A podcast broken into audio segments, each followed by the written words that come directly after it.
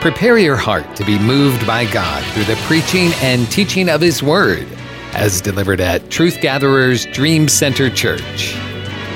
Uh, today we're in Matthew 21, verse 1 through 11. I want to get to some basics today because I believe some of the challenges that the church has, uh, some of the challenges that the church has is sometimes we lose the basics.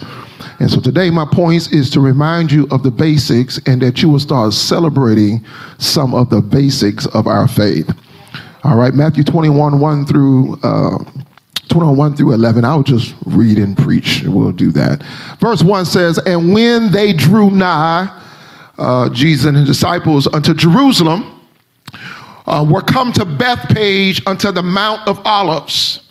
They sent two disciples saying unto them, Go into the village over against you, and straightway ye shall find an ass tied and a colt with her. Loose them and bring them unto me. I first want you to notice that Jesus is getting ready for his uh, triumphant entry into Jerusalem. He's getting ready to pres- stir up his strength and present himself again, not only as king, but as Messiah. And so, this whole passage of scripture we're going to read is so important to Jesus letting everyone know he's more than a carpenter's son and Mary's baby. For this assignment, he decides that he doesn't need everybody to go get this donkey and this colt that's tied. He says in verse 1, he says, send two disciples. He sent two disciples to do the job. I want to remind you that sometime when there is big things to accomplish, we think we need a whole lot of people and a whole lot of things to accomplish big assignments. Jesus says, for this assignment that's going to be grand, it's going to be big, I don't need a whole lot of folks to go handle this. I just need two disciples. Two is the number of witness and it is the number of agreement. Many times, God has given us a big dream, a big idea, something to do, and we're so flustered and frustrated about resources, who are we going to connect to, who we need to get in the room with, that we forget the greatest thing you need is called agreement houses, families, children, spouses, marriages can do wonders. Companies can do wonders if they would establish something called agreement. Meaning, when two, two or more people come on the same page, we think that we will get a lot done because we have more money. There are people with plenty of money still ain't getting things done. There are companies uh, with big money, spending big money, and still going belly up and, and finding themselves having to file for bankruptcy. Because if you find yourself with internal turmoil and you don't find yourself with agreement, I don't care how much skill you have, I don't care how much t- uh, people on your team you have, I don't care what kind of degrees they have or skill set they have, until there's an environment of agreement, whatever vision you have can't fully come to pass. Jesus says, as we getting ready to launch out in this big assignment, let me set the foundation for achieving great things. Tell your neighbor, get some agreement. I'm telling you, uh, uh, marriages, you and your wife could both be broke right now. But if y'all look at each other and say, baby, we can do this, it's nothing can stop you from getting what God wants you to have. Come on, somebody. I don't care if you're starting a company from scratch. The Bible says, despise not small beginnings. Because if you ever get focused and come into agreement that this is what God called me to do, even if you walk away from your job and walk away from a job that you felt secured you and what you feel God in yourself and come to agreement first with yourself. Can I say that? Because many times we look for other people to come do something. We got to start ourselves. And people can pump and prime us and tell us we great and tell us we got skill and tell us that we got ingenuity and oh you gifted. But until you wake up and believe that you can do it yourself, you ain't gonna move out nothing. Everybody else telling you how great you are. But when are you gonna come in agreement with yourself and the assignment of God? And after coming in agreement with yourself, you can do anything with anybody else you connect with. Can I tell you that many times the greatest challenges in our lives is that we're really not in agreement with ourselves? Because the truth of the matter, matter, the truth of the matter is, if I'm in agreement with myself in God, if you're not in agreement with me, you can't stop me. You know why? Because I already know what God said and what God called me to do. And if you don't want to connect with me, I'm not going to fuss all day. I'm going to love you and keep it moving. Jesus teaches this principle of agreement. He even teaches when he sends out his disciples two by two. He says, when you're doing great things, walk in agreement. If you go to a city and preach the gospel and they don't receive you, he basically says, don't sit sit there and get depressed. Don't sit there and feel like you've been rejected. Don't sit there and say, We preached, we prayed for them, and they didn't want to hear the gospel. Jesus says, Kick the dust off of you and keep on going. Some of y'all are still hurt about who didn't like your vision and who didn't like your assignment, and you still in misery. You've been having a pity party, and what you need to do today is get agreement with yourself uh, and kick the dust off of you uh, and move on to somebody else who wants you. Tell somebody, say, get some agreement. If you don't get some agreement, you can be fighting all day just to get the bond of unity. Say, get some agreement uh, get some agreement. He teaches the basics of doing great things is to get some agreement. I know one of the things that made Pastor Robin begin to walk in as God begins to prepare us for pastoralship was what I call supernatural agreement. First of all, we talked and agreed that we loved each other we talked and agreed that we were for each other. Because you can't get nothing done unless you start agreeing on some basic terms.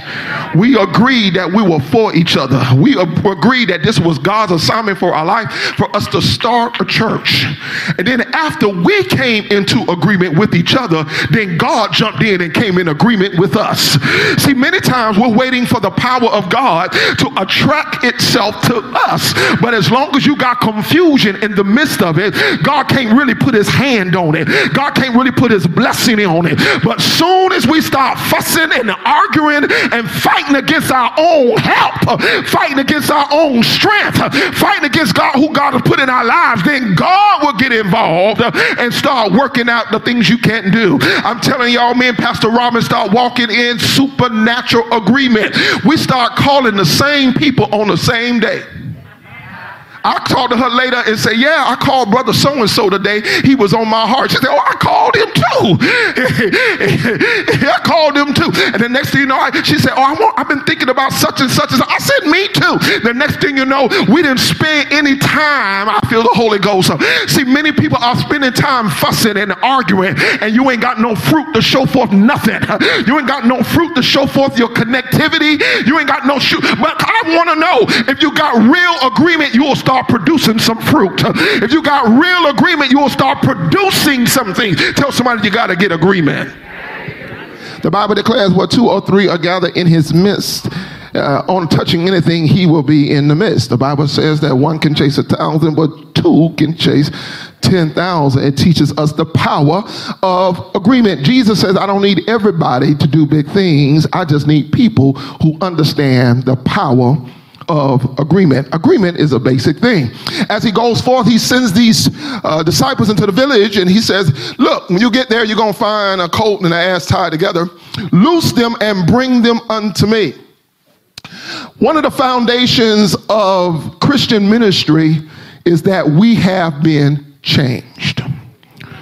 If we ever lose the aspect of that we have been changed, everything we do for God doesn't mean anything.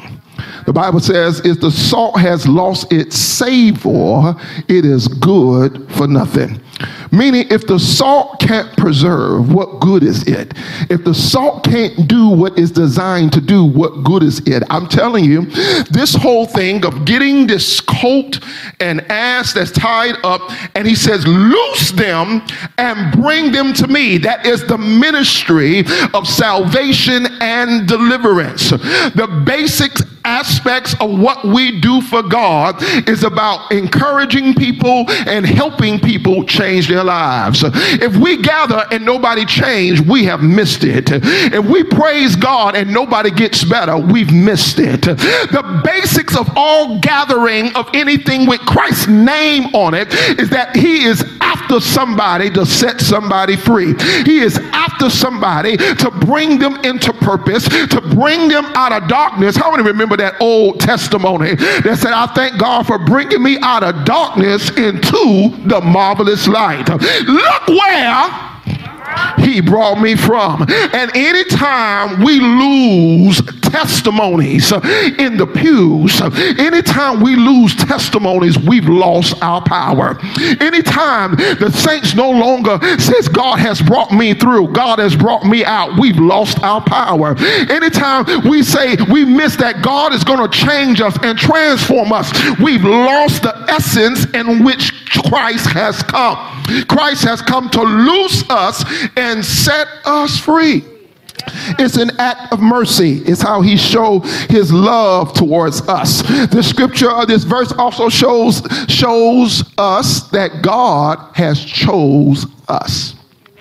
Sometimes we think we get so focused on the fact on the day we chose Christ that we miss that he chose us. He chose us from the foundation of the world. If you don't understand that, that means you got to understand it like this. If he never chose you, you could have never chose him. He had to choose you first. And the way I know he chose you is he kept you through your mess. He let you get through what you couldn't get through by yourself. He let you overcome the hardest times of your life so that one day you can choose him. Matter of fact, by the time I got saved and gave my life to Jesus, I already had about 15 testimonies because he had kept me up until that point. He had kept me up until the point that I gave my life to Christ. I maybe wasn't testifying when I was in sin, but when I came to the light, I began to thank him how he kept me long time ago. See, the truth of the matter is, he chose you way before you chose him. Tell somebody I'm here today because I was chosen from the foundation of the world. It's an act of sovereignty and an act of mercy that he has picked you. I don't want you to think that your life is haphazard. Uh, I don't want you to think that your life is haphazard. He has picked you. He says something to Jeremiah that helps us understand purpose. He says to Jeremiah, Be not afraid of their faces. He says, Before you was formed in your mother's belly, I knew thee. Yeah. What he means by this is there is a womb before the mother's womb. Yeah, there's a womb before the mother's womb, and it's called the spirit or the heavens. The heavens is the first womb. It's the first womb where you was conceived in the heart and the mind of God. And the only way you got to your mama's belly is you was first in the first womb. The first womb is when God said, there will be a Joe Davis. He will marry Robin Davis. He will have two beautiful children. He will pastor a church start on Petty Drive and then move to 1317 High Road uh, and then branch out over there to 1599 Spring Hollow Road uh, in Monticello, Florida. See, it wasn't, it wasn't, it happened first uh, in the heavens and then it was carried down in the earth. And I'm trying to tell you, your life is already written up in the heavens. And y'all, some of y'all trying to find your life down in the earth. The way you find your life is get in the spirit, somebody. If you want to know what's next, I feel the Holy Ghost. If you want to know what's next for you, get in the spirit. If you want to want to know what's next uh, for your life, get in the spirit. See, you can't get in the earth and in the flesh uh, and try to find out what's been in the first womb. If you want to know what's in the first womb, you got to get in the spirit. Tell somebody, get in the spirit. Because that's where he has already justified you. That's where he has already redeemed you.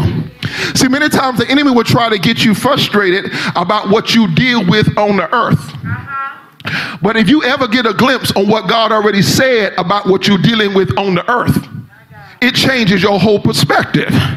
So many times while I was going through and I got a glimpse through prayer, through worship of what God was going to do, I got out of that, got up out of prayer and told the devil, what you're doing right now don't even mean nothing. Because in a few days, God gonna turn it around and I'm gonna be all right. See, but until you get in the spirit, you don't know what tomorrow looks like. Until you get in the spirit, you don't know what uh, uh, two weeks from now uh, looks like. Come on, somebody. But once you get in the spirit, you start tapping into the first womb, which is the womb of the spirit. See, the ministry of deliverance reminds us that we were already chosen by God.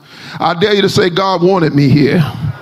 Uh, that's powerful. He wanted you in the earth, and the enemy would love to torment you about your destiny and about who you are. But said again, God wanted me here. And God, Jesus chooses these two, uh, this coat and the ass, and he says, Come, I'm setting you apart. I'm going to loose you. You've been stuck and you've been tied up, but I'm going to loose you. How, you've been strung out on drugs, but I'm about to loose you.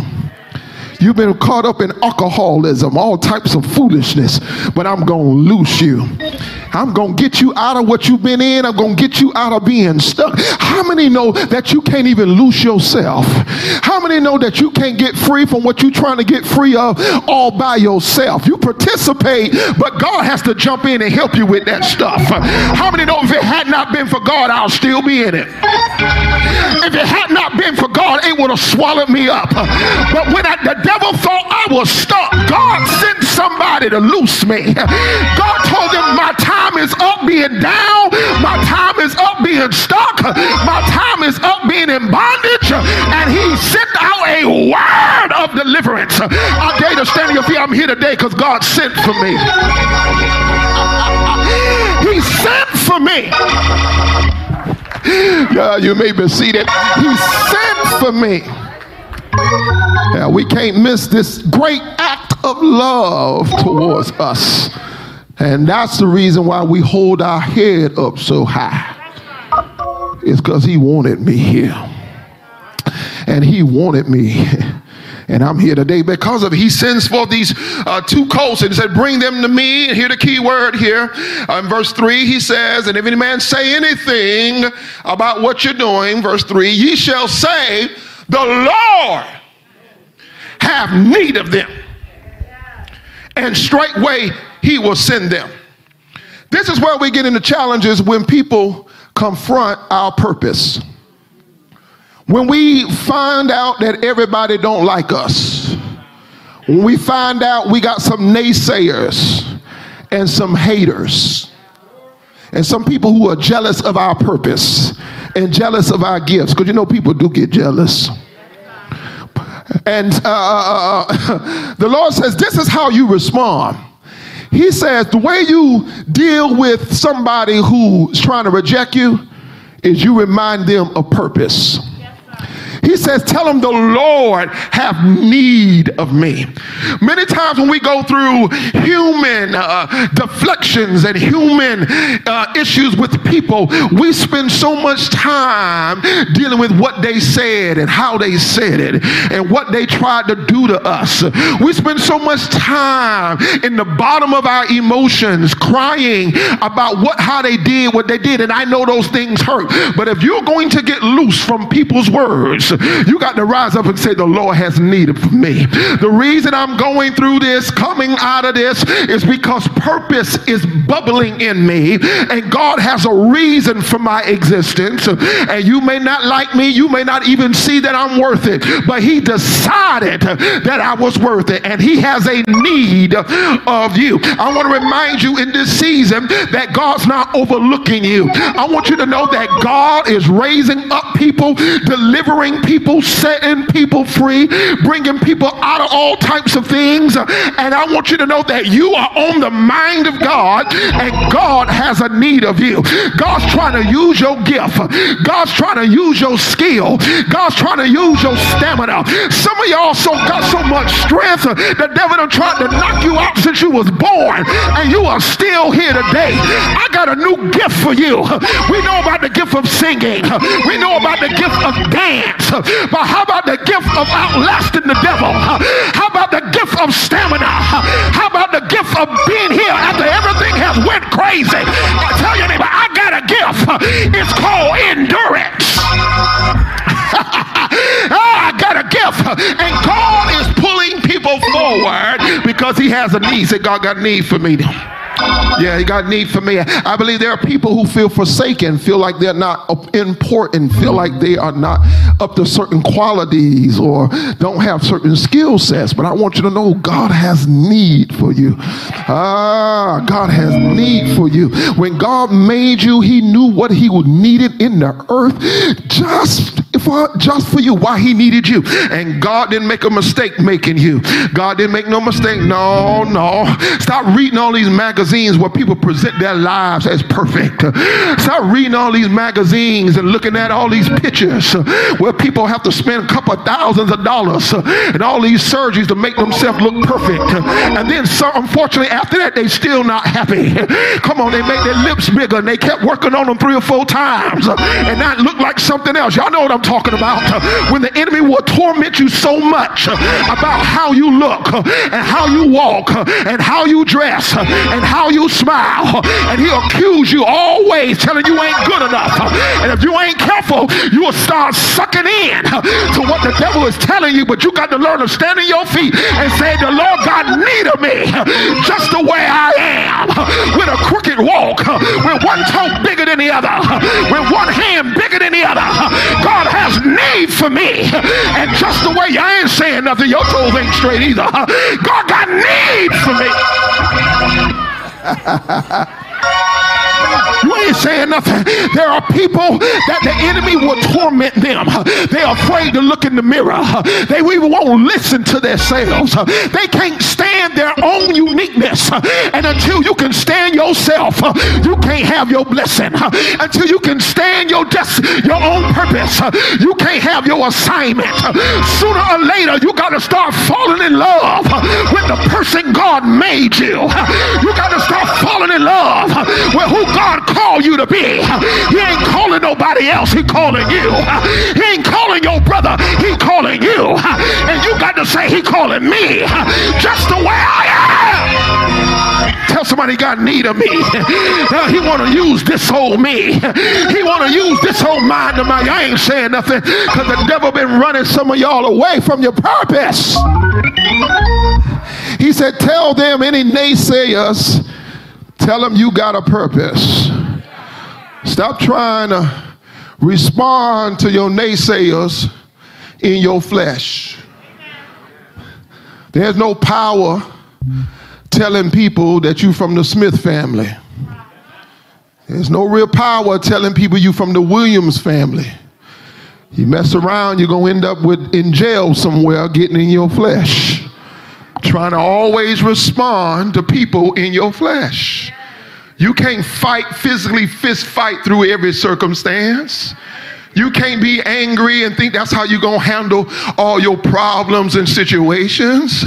Sooner or later, you're going to have to settle in and follow purpose. You can't be fussing with people all day. You can't be arguing all your life. I feel like I'm talking to somebody.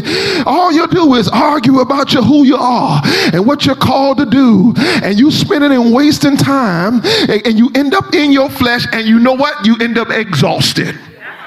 You so exhausted you can't do the will of God. You so exhausted you don't want to do what God called you to do. You so exhausted you don't want to try again because you end up talking about the wrong things.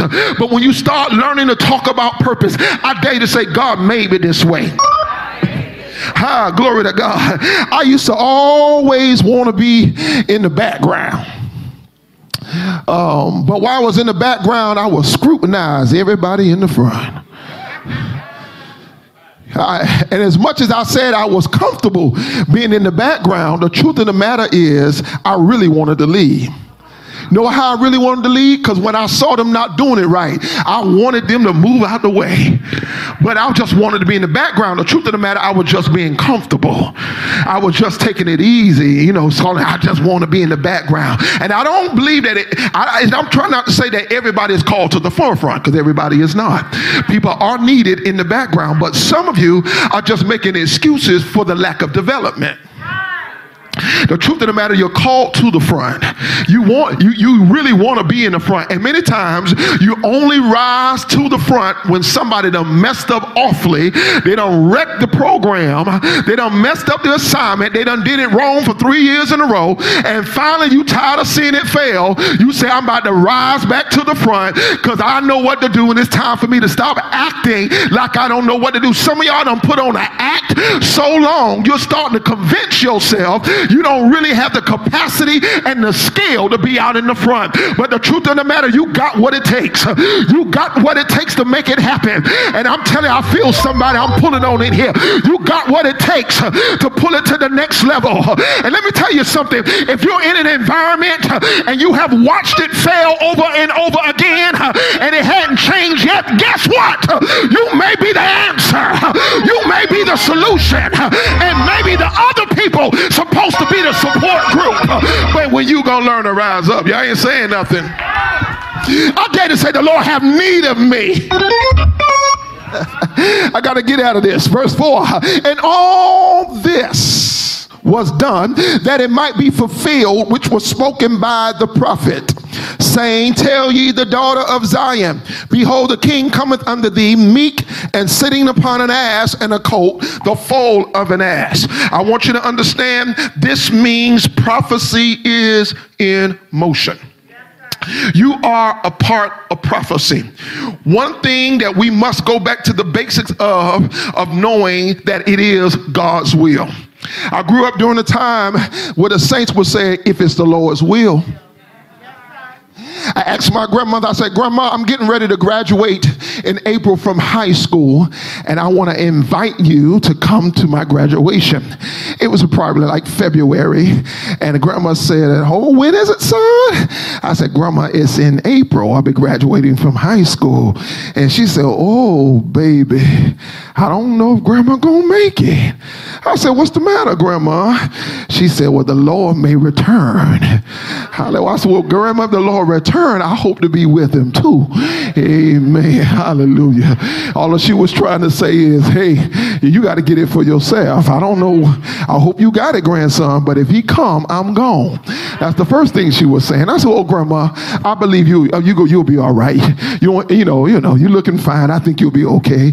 And then she kind of laughed. She said, You something else, grandson. And she said, All right, if it's the Lord's will. And I'm like, What if it's the Lord's will? It is the Lord's will, Grandma. But what she learned to walk in with God day by day, what she was trying to say is, I'm not going to be anxious for nothing.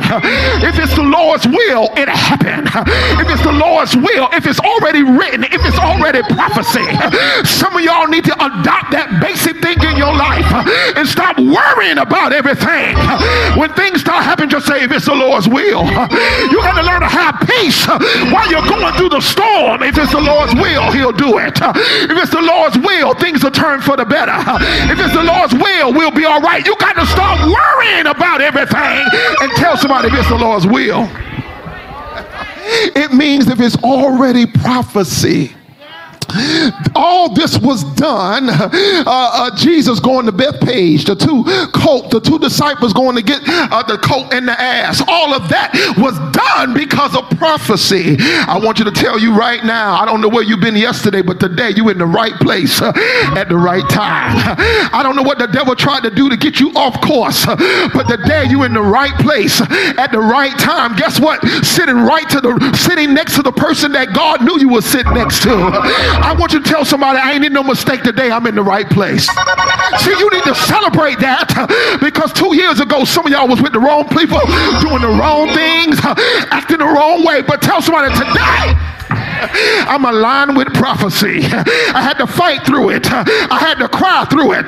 But I'm in the right place at the right time, doing the right things. Y'all ain't saying nothing. Tell someone that's prophecy. prophecy also says that some things can't happen until it's time. We got to go back to the basics just knowing certain things can't happen until it's time. This modern day Christian church think they can read more scriptures and God will do it faster. Certain things can't happen until it's time. Some things you just got to say, wait on it. I believe we got to go back to the basics of learning just how to wait on God. Learn, learn how to walk through the journeys and the valleys of shadows of death and wait on God. I don't care how fancy your praise get. I don't care how many times you cross your legs and spin around five times. Do that. But after you do that, you're going to have to still wait on God. I don't care how many times you do all this fancy stuff we try to do. You cannot skip a God ordained process. Some things can't happen until it's time. That's why the Bible says, wait on the Lord and be of good courage. And he shall what? Strengthen thy heart. Wait, I say, on the Lord. We got to learn how to wait. And the disciples went, verse 6, and did as Jesus commanded and brought the ass and the colt and put on them their clothes and they sat thereon. Here's my point there's nothing like raw obedience. Obedience is a major assignment for our lives. The Bible tells us that he rather us obey than give sacrifices. Obedience is better than sacrifices. And rebellion is as the sin of witchcraft. So some things God just wants you to learn how to obey him. Amen. Don't get fancy. Don't give a whole bunch of excuses. There's nothing like raw obedience. There's nothing like saying yes, Lord, and following instructions. That's what I want to know. Can you follow instructions? Well, well, Pastor Joe, I can do three cartwheels. That's great. But can you walk a straight line? That's what I need to done today. Well, well, I can do a somersault. Well, that's great. I'm glad for your skills. I want to show you, show me. But can you follow instructions? Come on. Can you obey? Can you follow stru- instructions? Come on. Can you get the basic things done? And sometimes we think we're going to get success with God with being fancy but not being obedient. Yeah. Can you be obedient? There's a major assignment. Can you just simply obey? Can you simply obey? Don't get fancy and try to do nothing creative. And don't definitely don't start walking in rebellion and stubbornness. Now, I want to say this while I'm going to obedience and moving from obedience. I want to say that we have made stubbornness just like a genetic trait that we got from our uncle and my grandmother, them, and, and all of us stubborn. Let me tell you something. You better let go some of that stuff. The Bible says stubbornness and rebellion is like witchcraft. We have made stubbornness like a generational inheritance or something. Like it's in the bank and you're going to be able to use stubbornness and get some places. That stubbornness ain't going to work for you. Being hard headed ain't going to work for you. That ain't going to get you into the blessings of God. We got people around here claiming stubbornness like it's a blessing. Man, man I mean, I, I got that Davis trait, man, all the way back to my granddaddy. It was all stubborn. That ain't nothing to be celebrating. You better get that thing out your spirit. You better get that stubbornness out of you. And we've made stubbornness seem like it's a light thing. Stubbornness is a big thing. That means no matter what God tell you, you still ain't gonna do it. That don't mean if God sent lightning through the sky, you still ain't gonna do it. It don't matter if God saved your life five times, six times from the wrong places, from the wrong people, you still gonna do it. You ain't got time to be no stubborn person. I ain't got time. We think stubbornness is cute. I got to know to be telling people, well, I am a little stubborn. You half crazy. Keep quoting that you stubborn. What's wrong with you? Half crazy. You about to lose your life over being stubborn. We just we just mention that like it ain't nothing. You know I am a little stubborn. Well, you go ahead and be stubborn. You're gonna miss your blessings. You're gonna miss your favor. You're gonna miss what God has for you. Stop claiming all that crazy stuff. We think that stuff cute. I'm just a little stubborn. My dad is stubborn. My mom is stubborn. Yeah, my auntie real stubborn. Come on, somebody. Let me get out of here. Obedience is a major thing, not a minor thing. God just want to know, can you obey? So when God say do something, don't tell God you can do a cartwheel. God want to know, can you walk a straight line? Can you obey? Verse 8, and a very great multitude spread their garments in the way. Others cut down branches from trees and strawed them in the way. And the multitudes that went before and followed cried, saying, Hosanna to the Son of David. Blessed is he that cometh in the name of the Lord. Hosanna in the highest. One thing I want you to understand is while planning is primary and important, nothing replaces spontaneity. Marriages, families, environments thrive not only from planning, but a little bit of spontaneity. You want to change uh, uh, environment, have a little spontaneity, have a little creativity in the moment. I want you to understand that they all of a sudden recognized that Jesus was coming down the road. They didn't know he was going to plan in a loose a coat and ride in on a donkey. They didn't know many of us are missing the greatest miracles of our lives because we're waiting on everything to knock on our door and say it's coming next week. And some of us miss the moves of God because we don't know how to move in spontaneity. They didn't know Jesus was coming down the road. The next thing you know, they hear a big parade coming down the road. Here come Jesus. They have put all the, the, cloaks on the donkeys and the ass, and they're coming down the road. Next thing they figure out, now what do we do to get into inside this praise? Some of them get in front of Jesus as he's coming. Some of them get in the back of Jesus. And the next thing you know, they begin to take off their garments and spread them along the path where Jesus was coming. Others went to cut down branches. They went to cut in the moment. In Jesus is coming, they begin This is what I want to say. You're going to have to learn to get in the moment. If you're going to find God in this season, you're going to have to learn to catch him while he's moving. You're going to learn how to catch him while he's flowing down your road. You're going to have to learn to say, Oh, I hear God coming my way. And you're going to have to learn to drop everything that you were planning and move where, where God is going. Here are people in the midst of their day, and here come Jesus coming down the road and they say, Oh my God, here comes a celebration. They go and cut down branches, begin to wave them in the way, and begin to celebrate Hosanna to the Son of David. Blessed is he that cometh in the name of the Lord. Add a little spontaneity to your life. Stop being afraid of spontaneity. Stop being afraid of a little creativity. Stop being afraid to go in some of these great moments that God has given you because these are the moment of the miracle. It's the moment of spontaneity. Come on, the moment, the moment, and then you know that's what happens many times in a church service.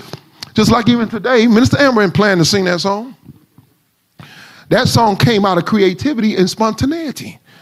Come on, she didn't plan for that to go that way. They didn't practice that. They didn't rehearse that. Come on, that came out of the moment. And there are some things that God's trying to get to you, but it happens in the moment. And sometimes what happens is you just miss the moment.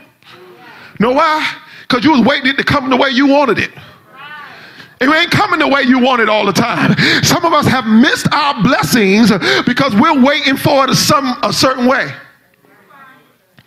Certain way, you know, somebody come by you sitting on a bus stop, somebody come by in a truck and say, hey, you need a ride? No, I'm waiting for the bus. okay, well, I done passed here three times and I did my errands and I say, here, I'm waiting on the bus. Somebody come by in a car and say, hey, I see you okay, need a ride? No, I'm waiting for the bus. Some of us have missed the bus. It came before we got there, but God done sent other people by. And sometime you better learn to recognize when your blessing has come. You better learn to recognize when God's favor has come. You better learn to recognize and learn how to move in these God moments that God has for you and break the spirit of hesitation. Some of y'all got the spirit of hesitation on you all the time. You got your foot on the brake. You never can accelerate. You can't catch no momentum. You just ride. You ever roll behind somebody who ride the brakes? My God, you, you, you can't even adjust your speed. You can't even relax riding behind somebody who just riding the brakes. They just ride, it ain't nothing in front of them. They just riding the brakes. Move on out the way. I got somewhere to go. Move on out the way. Just move on out the way. Some of y'all live with so much hesitation. People don't want to live with you and go nowhere with you. Every time, can we go out to eat? Well, I don't know. Can we? I don't. Come on. Can we do something today? Can we go sit at the park?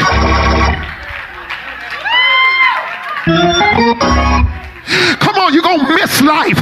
You're going to miss life. You're going to miss the moments of God. You're going to miss the beautiful things that God has for you because you don't know how to get in the moment. And God wants some of y'all to learn how to get in the moment. Your miracles are in the moment. The next breakthrough are in the moment. Come on, y'all. Y'all ain't saying nothing. I've been sometimes where God say, go over there.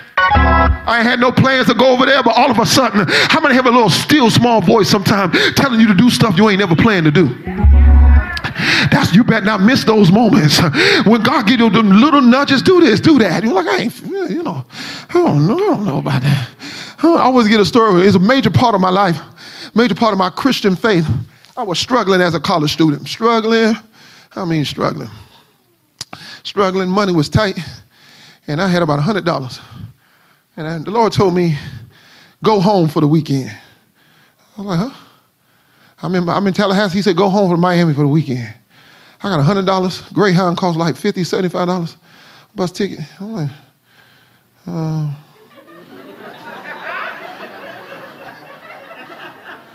I, I didn't just hear God. I just heard my crazy self. I'm going to hold on to these $100 because I need some more to add to this to pay some rent. Mm-hmm. Holy Spirit saying, go home. Go home for the weekend. I said, okay. So I got that bus ticket and I went home for the weekend. I got home on the weekend. The church I was a part of was having a convention. I was there Friday, Saturday. And I said, God, I came home. Went to my grandma's house. She didn't give me nothing. Because I just get, I was there on faith. You know, when you're there on faith, you just, what, what a blessing there. Hallelujah. Oh. What a blessing there. You know, y'all ain't never been on no faith hunt. You get on the faith, hallelujah. You trust in God for everything. That mm. Went to grandma's house. Grandma talked about everything, and I was waiting for grandma to say, Go in there and flip over one of them books. Y'all know I had one of them grandmas. Go in there and flip over one of them books on that second shelf. And you're like, Grandma, I, I don't see nothing. Second shelf, boy. Second shelf. Open that book, that red book. Just open it to page two. You can have what's in there. Y'all know about that. My grandma had so much money over the house. Y'all know nothing, man. My, my grandma had so much money over the house. It was, it was something now. I think she hid it from her own self. Grandma didn't give me no money. Mom and dad didn't give me no money. I'm sitting there, well, Lord, you told me to come home. And uh, I spent the money. I got about $25 left.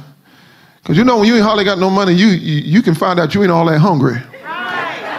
Oh, y'all, y'all know what I'm talking about. When you ain't hardly got no money, and you got to let that money last. Oh, y'all ain't never had no hard times. Y'all, y'all don't know nothing.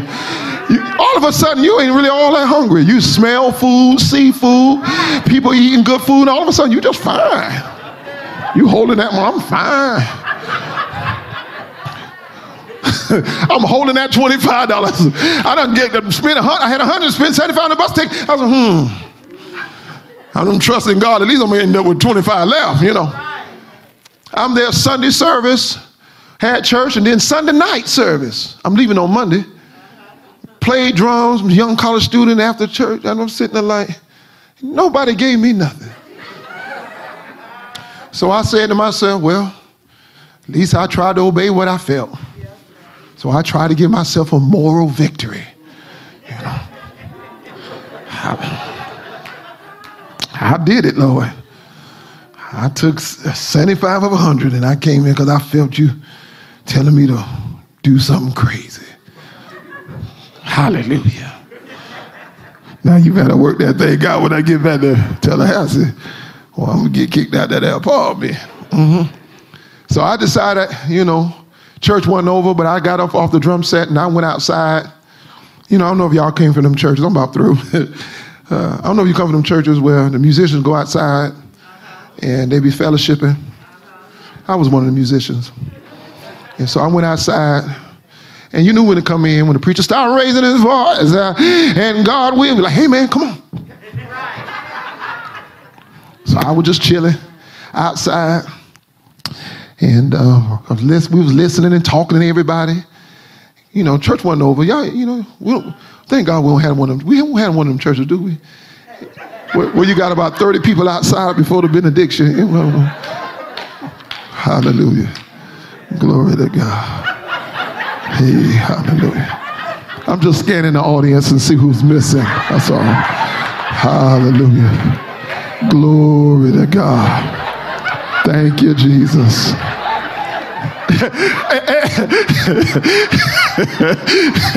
Y'all tickle me today. Y'all something else. And some say, listen, God, listen, listen. Don't make me get off my stuff. Went down the rabbit trail. Ah, Hi, come on in. Come on in. Just come on. Just come on in. Come on. Just come on in. Just come on back. Come on in. Just come on in. Come on. Come on in. It's all right. I see you. Come on in. Hallelujah. Come on in. hey, listen.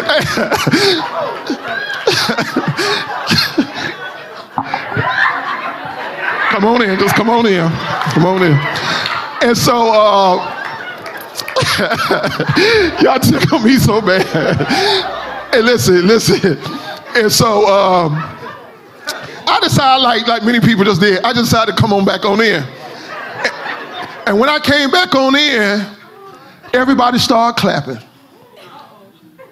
They said, walk in through the front. Through the front? They just walk in. I walked in through the front, stood at the back of the door, and they started clapping their hands.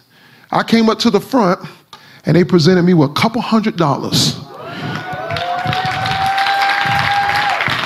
Now, y'all know I told the flow up. Y'all know I told the flow up. Y'all know, y'all know I gave God a praise. I know you. See, you, when you've been stretched in your faith and God has told you to do something crazy and it don't seem like it's gonna work out, and you're wondering, well, y'all ain't never been there. When your back is against the wall and God done told you something crazy, like walk off your job, start a new business, and you look up five years later and you a millionaire. Ain't nobody can do you like You. Tell somebody, go ahead and obey God. If you ever been there, give him a radical praise right there. If God ever turned something crazy around for you, it didn't look like you were going to come out of it, but God made a way out of no way. Tell somebody, obey God. Clap your hands and praise him right there. Stand on your feet and tell him, obey God. There's a miracle in your spontaneity. There's a miracle in obeying God. There's a miracle in this. There's a miracle if you learn to obey him. If you learn to hey shata and I'm telling you, some of y'all about to get instructions uh, over the next couple weeks. It's gonna sound crazy, but there's a miracle in it. It's gonna sound weird, but there's a blessing in it. Encourage your neighbor, tell them just obey God. Now go ahead and give him one more clap of praise. We hope you've been blessed by this fresh word from Truth Gatherers Dream Center Church. Pastor Joseph Davis and the congregation invite you to join them. You can find more information by following them on social media. Just look up Truth Gatherers Dream Center Church. And we pray that God will bless you richly and abundantly in the coming days, knowing that He is a rewarder of those who diligently seek Him.